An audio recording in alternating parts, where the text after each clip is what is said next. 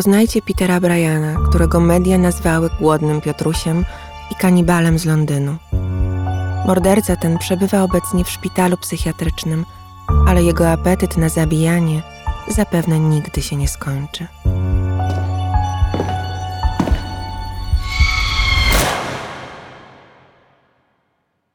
Peter Bryan urodził się w Londynie 4 października 1969 roku.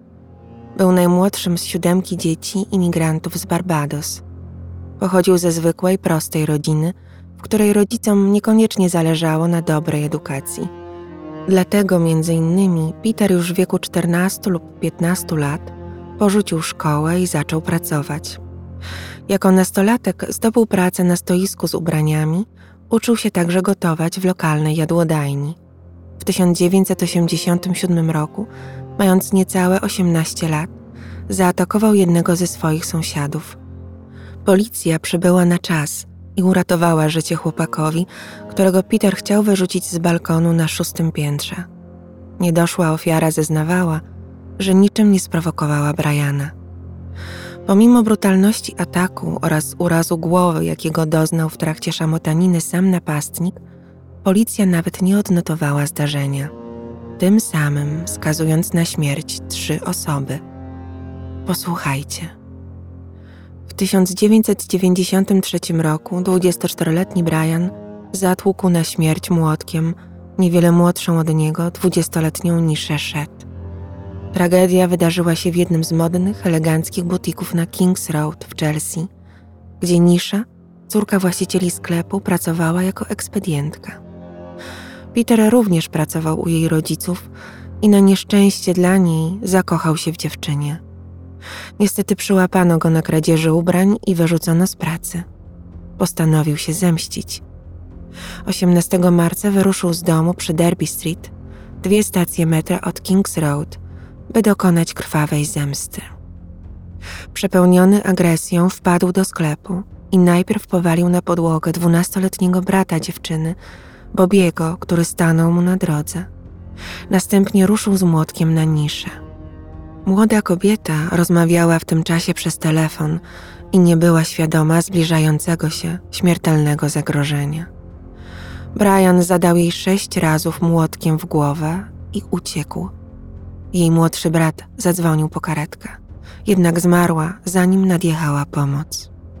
Godzinę później Brian, pod wpływem substancji psychotropowych, wyskoczył z balkonu na trzecim piętrze budynku w dzielnicy Battersea. Miała to być próba samobójcza. Przeżył, oddał się w ręce policji i przyznał do zabicia niszy. Zdiagnozowana u niego schizofrenia paranoidalna doprowadzała do niezwykle niebezpiecznych zachowań. Sąd nie skierował go do więzienia, uznając, że jego poczytalność podczas popełniania zbrodni była ograniczona z powodu choroby. Skazano go na pobyt w szpitalu psychiatrycznym o podwyższonym rygorze w Rampton, 200 km na północ od Londynu.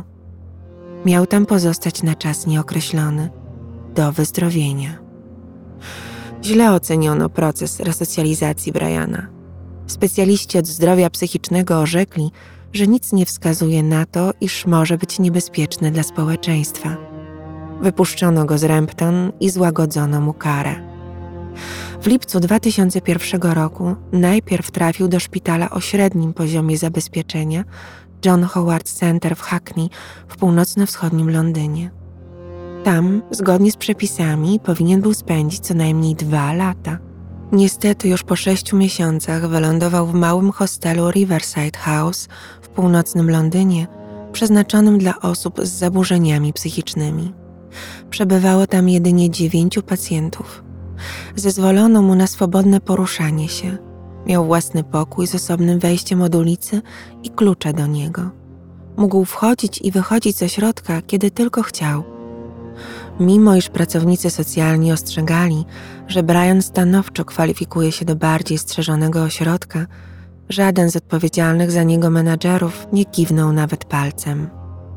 Do opieki psychiatrycznej nad Brianem przydzielono lekarza, który nigdy wcześniej nie miał kontaktu ze skazanym mordercą, oraz równie niedoświadczonego pracownika opieki społecznej z ledwie pięciomiesięcznym stażem.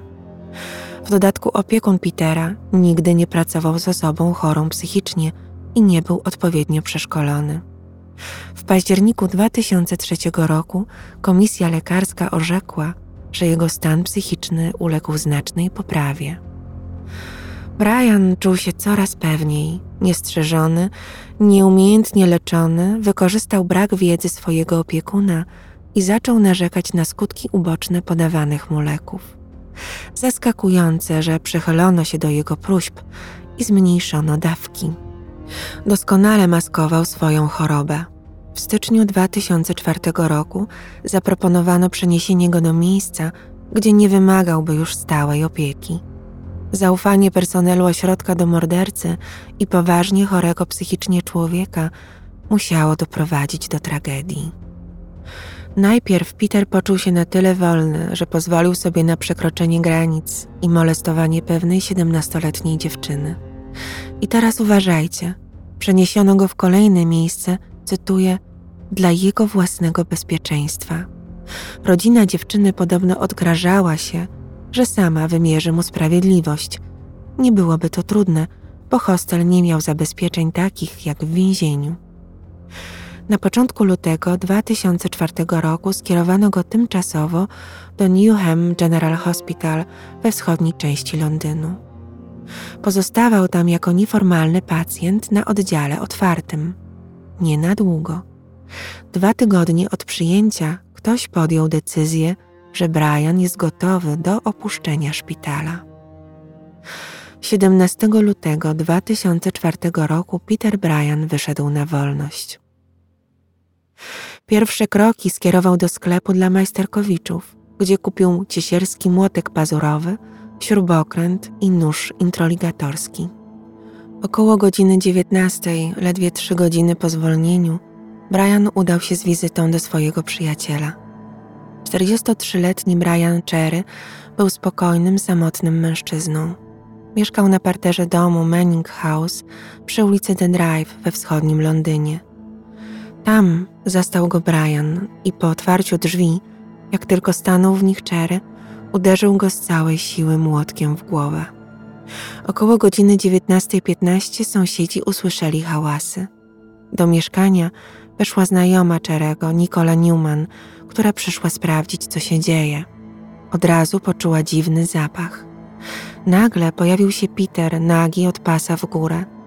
Trzymając w ręku zakrwawiony nóż, powiedział do kobiety: Brian nie żyje. Newman nie uwierzyła. Spróbowała zajrzeć do pokoju, z którego wyszedł Peter. Zobaczyła nagie, rozczłonkowane zwłoki na podłodze. Przerażona uciekła i wezwała pomoc. Policja zastała Briana pokrytego zasłą krwią i wymachującego nożem. Na podłodze leżało okaleczone ciało, odcięte ramiona i jedna noga. Policjanci odnaleźli kawałki ludzkiego mięsa w kuchni, w tym owłosiony skarb. Oprawca wyciął część mózgu mężczyzny, usmażył ją i zjadł. Peter Bryan przyznał się natychmiast. Zjadłem jego mózg z masłem. To było naprawdę dobre. Gdybyście nie przyszli, zabiłbym kogoś jeszcze. Pragnąłem więcej dusz. Czaszka Czerego była dosłownie rozbita. Medycy sądowi podczas sekcji zwłok doliczyli się co najmniej 24 uderzeń młotkiem. Jego głowa została częściowo odcięta. Pokój był we krwi. Morderca porzucił na podłodze trzy zakrwawione noże i młotek. Odcięta lewa noga została częściowo odpiłowana, częściowo wyłamana. Druga noga została naruszona. Ewidentnie policjanci przerwali Brianowi makabryczną robotę. Do pocięcia ciała używał noża introligatorskiego i dwóch innych, kuchennych. Tam, gdzie nie zdołał odciąć mięsa i kości, łamał je, następując na nie nogami. Wszechogarniający, intensywny zapach krwi zaspokajał jego potrzeby. Wcześniej w zamknięciu zapowiadał, że pragnie kogoś zabić i zjeść jego nos. Strażnicy używali tarcz do zamieszek, otwierając jego cele. I ten sam człowiek był notorycznie po każdym akcie przemocy wypuszczany na wolność. Po zamordowaniu Briana Czerego wysłano go do więzienia Belmarsh w Londynie. Tam uznano, że jest człowiekiem nieprzewidywalnym, stanowiącym ogromne zagrożenie dla innych i ekstremalnie niebezpiecznym. 15 kwietnia 2004 roku umieszczono go w Broadmoor w Crowthorne w szpitalu psychiatrycznym o zaostrzonym rygorze. Jego pacjenci przybywają tu prosto z więzienia, sądu lub mniej bezpiecznych ośrodków dla osób psychicznie chorych. Nie wszyscy pensjonariusze Broadmoor popełnili przestępstwa. Są i tacy, którzy wymagają specjalnej opieki i odosobnienia. Wydawało się, że w końcu dobrano idealną placówkę dla tak groźnego człowieka. Jednak osławione Broadmoor okazało się miejscem, gdzie Brian znów mógł popełnić zbrodnię. Bo znów ktoś popełnił błąd i po czterech dniach przeniesiono Briana z pojedynczej celi na oddział o średnim poziomie zabezpieczenia. Mógł swobodnie kontaktować się z innymi pacjentami, a kontrole były jedynie co 15 minut. Wprost w głowie się nie mieści, że specjaliści mogli uwierzyć w jego cudowną przemianę raptem dwa miesiące po zamordowaniu i rozczłonkowaniu ciała przyjaciela oraz akcie kanibalizmu. 25 kwietnia 2004 roku, 10 dni po jego przyjeździe do szpitala, Peter Bryan zabił współwięźnia. Tego dnia na oddziale przebywało 19 pacjentów i 9 członków personelu. Richard Loudwell pacjent Broadmoor miał 60 lat. Pozostawał na tym samym oddziale co Brian i oczekiwał na proces oskarżony o zamordowanie 82-letniej Joan Smith w jej domu w Kent w grudniu 2002 roku. Peter napadł na niego w szpitalnej jadalni około godziny 18.10. Zaszedł go od tyłu, zarzucił i zacisnął sznurek wokół jego szyi, by nie mógł krzyknąć, Powalił i zaczął uderzać jego głową o podłogę. W czasie całego zajścia w pomieszczeniu nie było ani jednej osoby z personelu szpitala. Dopiero hałasy dochodzące z jadalni ściągnęły opiekunów na miejsce, a konkretnie jedną pielęgniarkę, Joan Fisher. Nie można było już wiele zrobić. Richard leżał z zakrwawioną twarzą obok stołu i krzesła. Brian nie zabił go, bo się zmęczył. Mężczyzna jednak nie odzyskał przytomności. Zmarł w szpitalu 41 dni po ataku z powodu poważnych, tępych urazów głowy, odoskrzelowego zapalenia płuc i niedotlenienia mózgu. Późniejsze śledztwo ujawniło, że Brian planował morderstwo przez kilka dni. Loudwell skarżył się opiekunom, że ktoś mu groził. Nie zdradził, że robił to Peter. Zignorowano te sygnały – Loudwell był nielubianym pacjentem, zarówno przez personel, jak i inne osoby na oddziale. Zignorowano również zmianę zachowania przyszłej ofiary. Mężczyzna, który dotąd unikał interakcji z innymi, dzień przed śmiercią starał się nawiązać w końcu relacje, nawet grał w karty, co dotychczas nie miało miejsca. Świadomy zagrożenia, szukał ewentualnych obrońców. Brian bez oporów przyznał się do winy. Jak tylko zobaczył Richarda po raz pierwszy, zrodziło się w nim silne przekonanie, że ten człowiek nie powinien żyć. Był według niego gdzieś na końcu łańcucha pokarmowego, jak to ujął, stary i wychudzony. Jego czas minął. Czekał na pierwszą sposobność, by go zabić, zabić i zjeść. Nie miałem dużo czasu. Gdybym miał, spróbowałbym go ugotować i zjeść. Zapytany, czy pragnienie zjadania ludzi jest dla niego czymś normalnym, odpowiedział: Oczywiście, że to normalne. Kanibalizm jest normalny, uprawiany od wieków. Gdybym był na wolności, na ulicy, poszukałbym kogoś większego, wiecie, dla sportu. Byłem podekscytowany w trakcie ataku.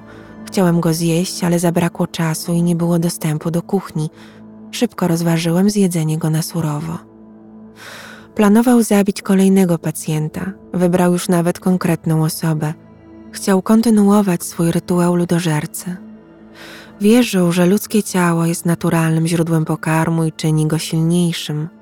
Zamarzył sobie, że zamorduje osiem osób, by stać się rozpoznawalnym seryjnym mordercą. Wierzył, bo w sumie czemu nie po tym wszystkim, że po zabiciu Richarda wyjdzie na wolność. Richard Loudwell nie był niewiniątkiem. Wysłany do Broadmoor, by już nie stanowić zagrożenia dla innych, także sam powinien był być bezpieczny. Rodzina twierdziła, że dzień przed atakiem dzwonił do swojej matki i mówił, że boi się o własne życie. W 2009 roku opublikowano dwa raporty, którymi tutaj się posiłkuję, opowiadając historię Briana. Surowej ocenie poddano wówczas system, nie konkretne osoby. Nikogo nie chciano oskarżyć wprost o niedopuszczalną wręcz ocenę stanu psychicznego Petera Briana. Jego zdolności do manipulowania nie usprawiedliwiały wyszkolonego i doświadczonego personelu Broadmoor. Ta zbrodnia nie powinna się była w ogóle wydarzyć. Co z tego, że kilka lat trwało badanie sprawy i powstały, jak wspomniałam, dwa niezależne raporty na ten temat, analizujące błędy pracowników Narodowej Służby Zdrowia. Życia dwóm osobom, które Brian zabił od chwili uwięzienia, już nie przywrócono. Rodziny obu mężczyzn, ofiary i napastnika usłyszały przeprosiny. Zmniejszono liczbę osadzonych na oddziale, na którym wcześniej przebywał Brian, i jednocześnie zatrudniono więcej opiekunów.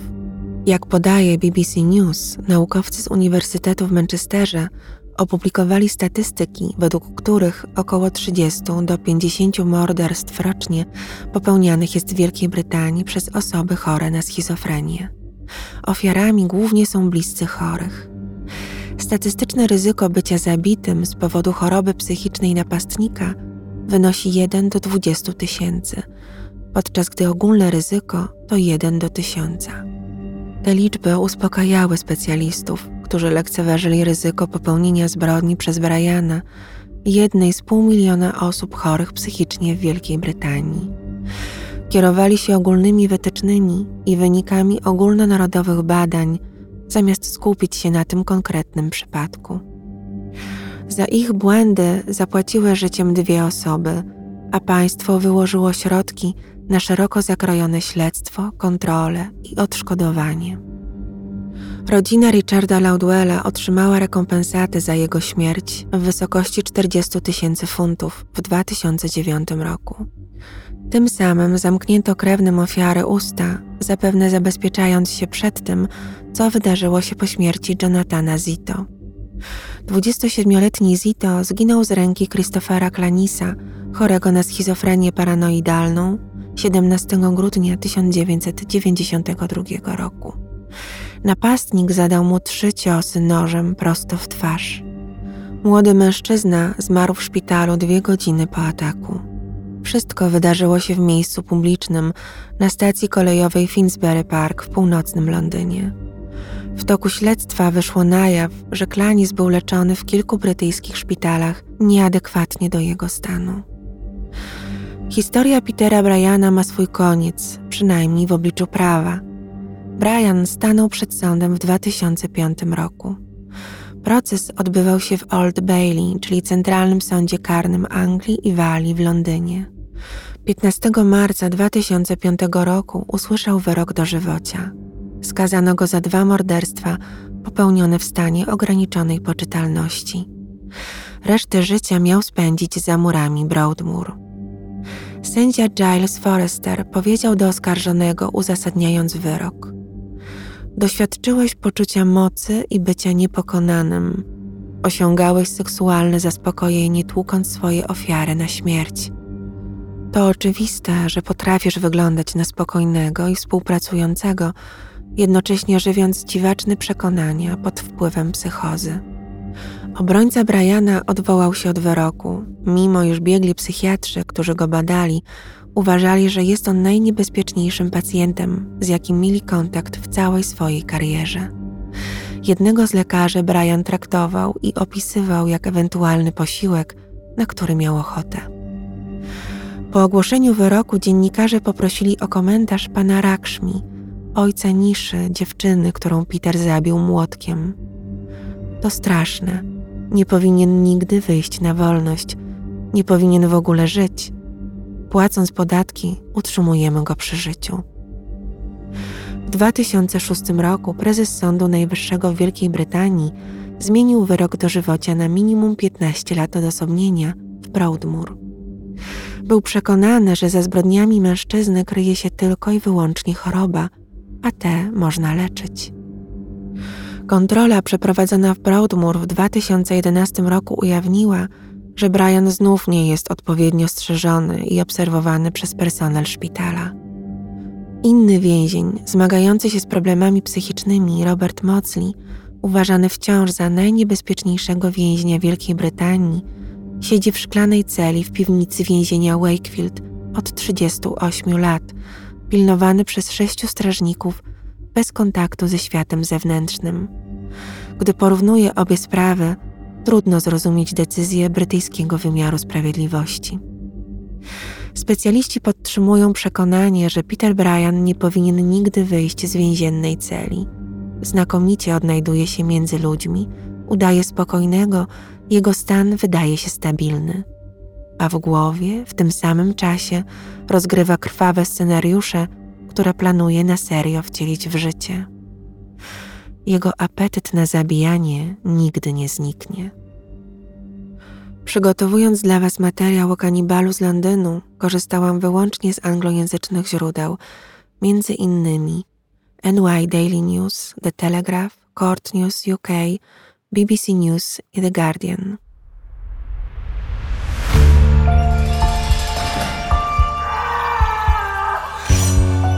Dziękuję za Waszą uwagę i zapraszam na kolejne opowieści o zbrodniach, mordercach, kanibalach i makabrze. Renata z Worka Kości.